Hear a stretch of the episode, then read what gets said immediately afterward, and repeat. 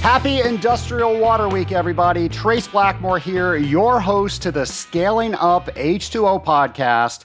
And we are here on Boiler Tuesday. Of course, we're celebrating everything boilers. And this entire week, we are celebrating everything that is awesome about being an industrial water treater.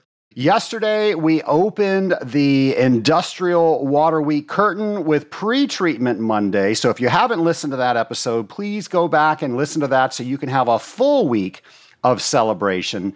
Today, we are talking about boilers on today's episode. Tomorrow is cooling, Thursday is wastewater, and then we close out Industrial Water Week with Careers Friday. And this is a very special Industrial Water Week because we share Industrial Water Week with the Association of Water Technologies annual conference. So we're here right now, and today is Tuesday, which means we are getting ready to go into the business owners meeting. And I know there's so many of you that listen to the podcast that are going to be here at the business owners meeting. And this is where AWT tries to bring all best practices and ways to help you run your business. Now, we try to do that each and every week with the Rising Tide Mastermind. And we try to bring speakers and we have different uh, books that we read, and all sorts of stuff. Whether you're a business owner or you're a key professional in the business, the Rising Tide Mastermind is all about how do we make each other better. And we say, how do we get further faster while we're having more fun? Well, all the people in the business owners meeting, I think, are getting a little bit of taste on how to front load all of these potential things that you can do in your business. And then, of course, you get really excited to go back to your business and try all these new things. Well, I can't wait until that starts. I can't wait to see all the people that are here at the AWT convention. Of course, today is the first real registration day. So, throughout the week, we're going to be doing little things. We're going to try to do a meetup. So, be on the lookout for that. And I want to make sure that I see you if you are here. So, please come find me. Let me know what you want me to know about this show. And I just love to hear what people have to say about the Scaling Up H2O podcast. So please come find me. I can't wait to see you. Folks, can you believe this is the sixth time that we have celebrated Industrial Water Week. It is just amazing to me that we, the Scaling Up H2O podcast, have been here since the inception of Industrial Water Week, and we are the official way to celebrate Industrial Water Week because we have a brand new episode each and every day and of course, we're asking you to do things this week within Industrial Water Week. The main thing we want you to do is we want you to share with everybody that will listen, even some that don't, that this is a great industry. It is difficult to find great people that we want to carry the torch in this industry. And one of the only ways we're going to be able to do that is to spread the word that this industry is an option for people to work in. Most people don't even know this industry exists unless you know somebody, unless a family member is in it. So we are trying to broaden that net so more people know about the industrial water treatment industry. The other thing that we are asking you to do is each and every day, whatever the theme of that day is. For example, yesterday was pre treatment Monday. So you probably saw several people hashtagging IWW23 with a picture in front of their favorite pre treatment equipment. Well, today is not any different. I am asking you to find your favorite boiler. Get a picture in front of that boiler and hashtag that to IWW23 We are scaling up Nation Strong, and this is one of my favorite things that we do because we get to see all the people that are out there in the Scaling Up Nation. And this week, we have an opportunity to show our smiling faces in front of our favorite pieces of equipment to the rest of the Scaling Up Nation. So I hope you participate in that. Well, Nation, as we are talking about Boiler Tuesday, and each and every day this week, we are going back in the Scaling Up Vault and we're selecting little bits of episodes to help you celebrate that particular theme. And as you know, today is all about boilers, and we are going to revisit episode 318, where Steven Taylor and Ritchie Ware of Ware Boiler share with us about the power of steam and how much of an impact it plays in our day to day lives. Stack temperature is the quickest way to find out if you have a, a heat conversion problem. It can be scale on the water side, or it can be soot and build up on the fire side. So watching your stack temperature is the best thing to do. The thing to, that needs to be done to keep that combustion side right is monitoring O2, have an O2 trim system on there that monitors it for you, or have someone come in every month to make sure the combustion's right. If you don't know how much one or two percentage points loss in efficiency cost you, run those numbers for a year and see what it is. When you run those numbers and see what fuel is costing you, you'll bring someone in every month to monitor, to check that, make sure the O2 is right, make sure the combustion is right, make sure the linkages are not locking up, just all the things that a combustion expert knows what to do. Those are the things that have to be monitored and, and checked on a regular basis and also some of the new technology, you know, just with servo motors, um, can really help the burner to stay, you know, in tune and keep that combustion right. I mean, it's like a technician on site, right? Um, and you know, I know we actually work with AutoFlame, and and it's just been an amazing uh, product for us. But you know, there's other systems out there, but you know, we really do need to to probably get away from the linkage stuff and and get moving to the servo. Absolutely. And, and that's one thing. If you have a, a linkage system that you, you need to get a hold of your supplier, whoever your, your boiler supplier is, your, your boiler service company, and talk to them about putting a parallel positioning system in, putting servos in, and get getting rid of those, of those uh, linkages because you can't you can't maintain proper combustion with the linkage system. The hysteresis built into them, they won't repeat. You drive it up, you know, it's, it's like you know, old carburetor guys that had a four barrel carburetor and they adjusted the linkage on it and you, you, you know, you shove it to the floor, you know, it goes wide open. Well, the next time you shove it to the floor, you only go 90%. It doesn't repeat. So that's, that's the history of linkages and we've got to get away from them. So is that a standard statement for every single boiler? Or if you only have a 100 horsepower boiler or less, it really, there's no ROI? Uh, how do we know who we should be talking to to say you need to upgrade these systems? Is it just everybody? Everybody. It, and, and, you know, the more fuel you use, the more important it is to you, the more savings you're going to have. But the ROI is there for a 50 horsepower boiler, for a 25 horsepower boiler. You've got to, you got to start from the front. When you order a boiler, don't order one with linkages on the burner. Order one that has a parallel positioning system and get rid of that right off the front end. I wish everybody understood how important steam is. I know that your listeners do, and um, but just the just everyone else that's out there to realize that if you just looked at your house and you started going through the house and start realizing that the impact of steam in that home starts, you know, your carpet, your drywall, your food, your appliances, all the plastic. I mean, steam is is involved with that. The insulation, the shingles, uh, the concrete. I mean, you start going through, and if you started making each thing disappear, that steam, you you would have nothing there. I mean, it would just be there would be nothing sitting there. All the paints, all the dyes, paints. Everything. Yes, yes. I mean, it's just amazing how much you know how much steam is involved in our lives. And I know that a lot of people are out there, and they're you know they're like, oh these things pollute and and we're getting better and better with efficiencies and you know and all the things that we're doing out here um, but if we just shut them off i mean quickly all of the things that we love to have go away really, really fast. And um, I did, you know, for me, I just uh, obviously wish there was more people in our industry to that understand it. It's a good living. Um, it's hard work, but it is an awesome living. It's a great trade to be in. Um, and it's and it's significant. You're doing something I mean, without a boiler. I mean, that's the heart of a plant. You know, I mean, it is. If it's down, I don't care how good your people are. Uh, you know, the products that you have, whatever it is. When that boiler's down, that plant's down, and a lot of people are affected. You know, from that.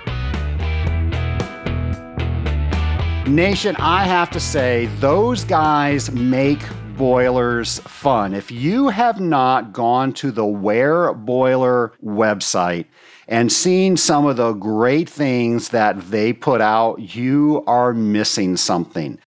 And they do it in such a fun way. I have used their materials to train customers that might not have been very technical, but they totally understood what I wanted them to get because they were having fun in the video. So they are a great resource. And of course, anything you need boiler, Ware Boiler is a great place to look for that. They've got some great people that work there. They're great friends of the show. So, Ritchie, Steven, thanks for all you do with the Scaling Up H2O podcast. Now, something I am asking everybody to do this week is to make sure you are talking to anybody that will listen about how awesome this industry is and letting them know that this could be a potential career opportunity for them. The second thing I'm asking you to do, if you are here where I am at the Association of Water Technologies Conference in Grand Rapids, come find me. I want to see you. I want to say hi to you. And then, of course, the third thing is to find your favorite boiler, take a picture in front of it, and hashtag it to IWW23. And Scaling Up Nation, you've got a real treat tomorrow because tomorrow is a brand new Detective H2O story for Cooling Wednesday.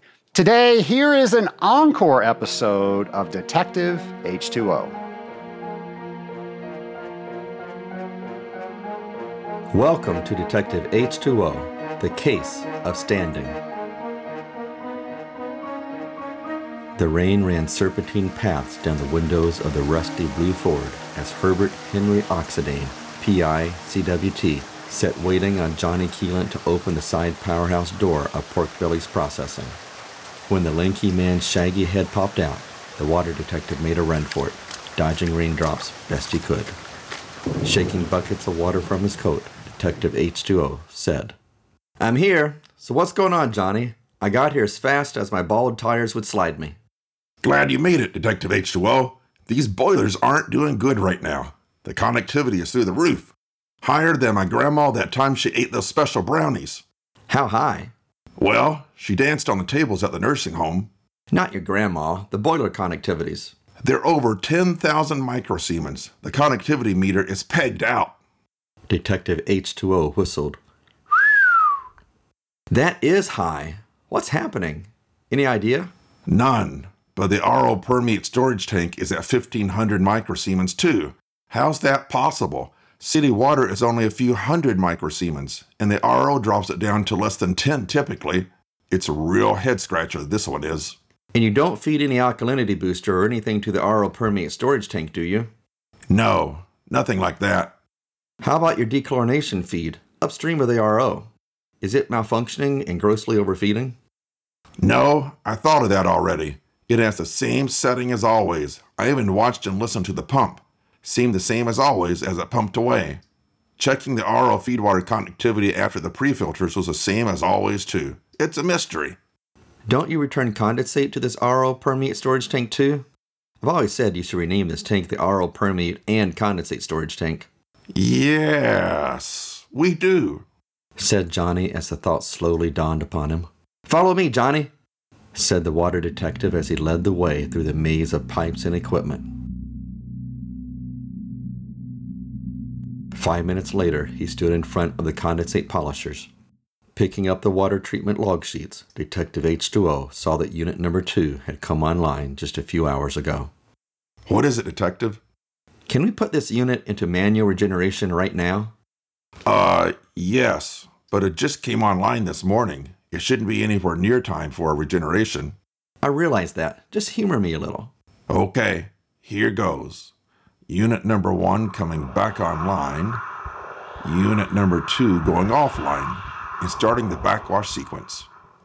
The water detective stood there beside Johnny, watching the regeneration water flow to the drain. The backwash stopped and the brine draw started. The brine level dropped as expected. Then the slow rinse step started. Aha! exclaimed Detective H2O uncharacteristically. Quick! Go get that connectivity meter you use. Johnny ran off quick as a whip and returned shortly after with a black analog connectivity meter. What are we going to measure? There's no water coming out. I know. That's just as I suspected. Just wait. Several minutes later, water flow to the drain started again as the fast rinse step started. Detective H2O took the conductivity meter and measured the fast rinse each minute for the 15 minutes of the rinse. That's it. Fix that valve right there. That'll fix your boiler connectivities. Wait, what? Why that valve? How will that fix the boilers? As you saw, no water was flowing during the slow rinse step. The valve must not be functioning properly. Since the condensate polisher did not go through a slow rinse, all the salt and any exchanged ions did not get rinsed out of the polishing vessel. Even though it went through a fast rinse step, the conductivity only got down to 3000 microsiemens at the end of this regeneration. When unit number 2 comes back online, it will be feeding this high conductivity water straight to the RO permeate storage tank, with the next stop being the boiler system. We found our culprit. Wow, Detective H2O, let me check out that slow rinse valve. Sure enough, the valve was not functioning properly and was rebuilt. With increased blowdown and a little time, the boiler connectivities and RO permeate storage tank connectivity returned to normal. A week later, as Detective H2O was sitting at his oak desk, listening to the rain and thunder, his phone rang once, twice, three times before he answered.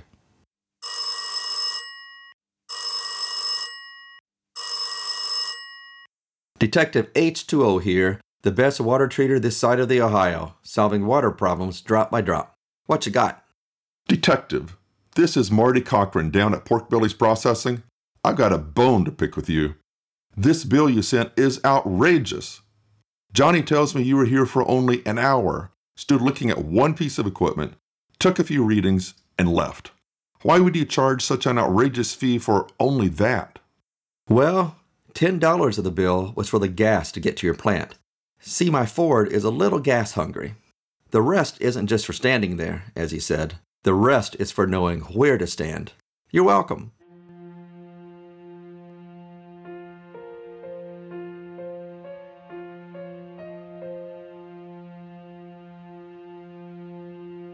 In the underbelly and penthouses of the metropolis of Waterville, where the boilers percolate and cooling towers fog, there is one man who works tirelessly to end corrosion, stop scale, fight low-life microbes, and conserve water. That man is Detective H2O, best water treater this side of the Ohio, solving water problems, drop by drop. James, once again, thanks for putting those on. One of my favorite ways to have fun with industrial water treatment. So, Nation, a brand new one of those tomorrow is going to be coming at you for Cooling Wednesday.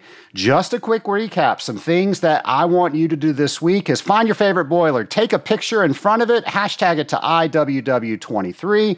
If you're at AWT, please come find me anybody that's around you, let them know that this is the best industry out there, and perhaps this might be a good career for them. And then finally, for all those people out there, maybe all the people in the business owners meeting, maybe all the people that have an influence over your company's budget, is I would like to ask you to look at your company's budget and how are you investing in your people?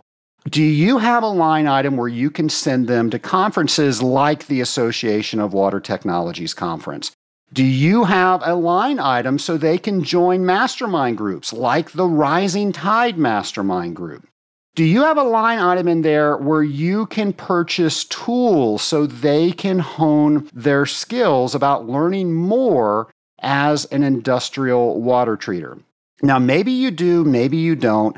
I would ask you to review that and then ask yourself the question how can we afford not to train our people? How can we afford not to make sure that the people that are representing us are as strong as they can be in knowledge and confidence? And I promise each and every time that I look at our budget and I do that, I always find extra things that I want to do. And if you are wanting an ROI, a return on that investment, it's very easy. Whenever you send somebody to something, ask them to bring something back.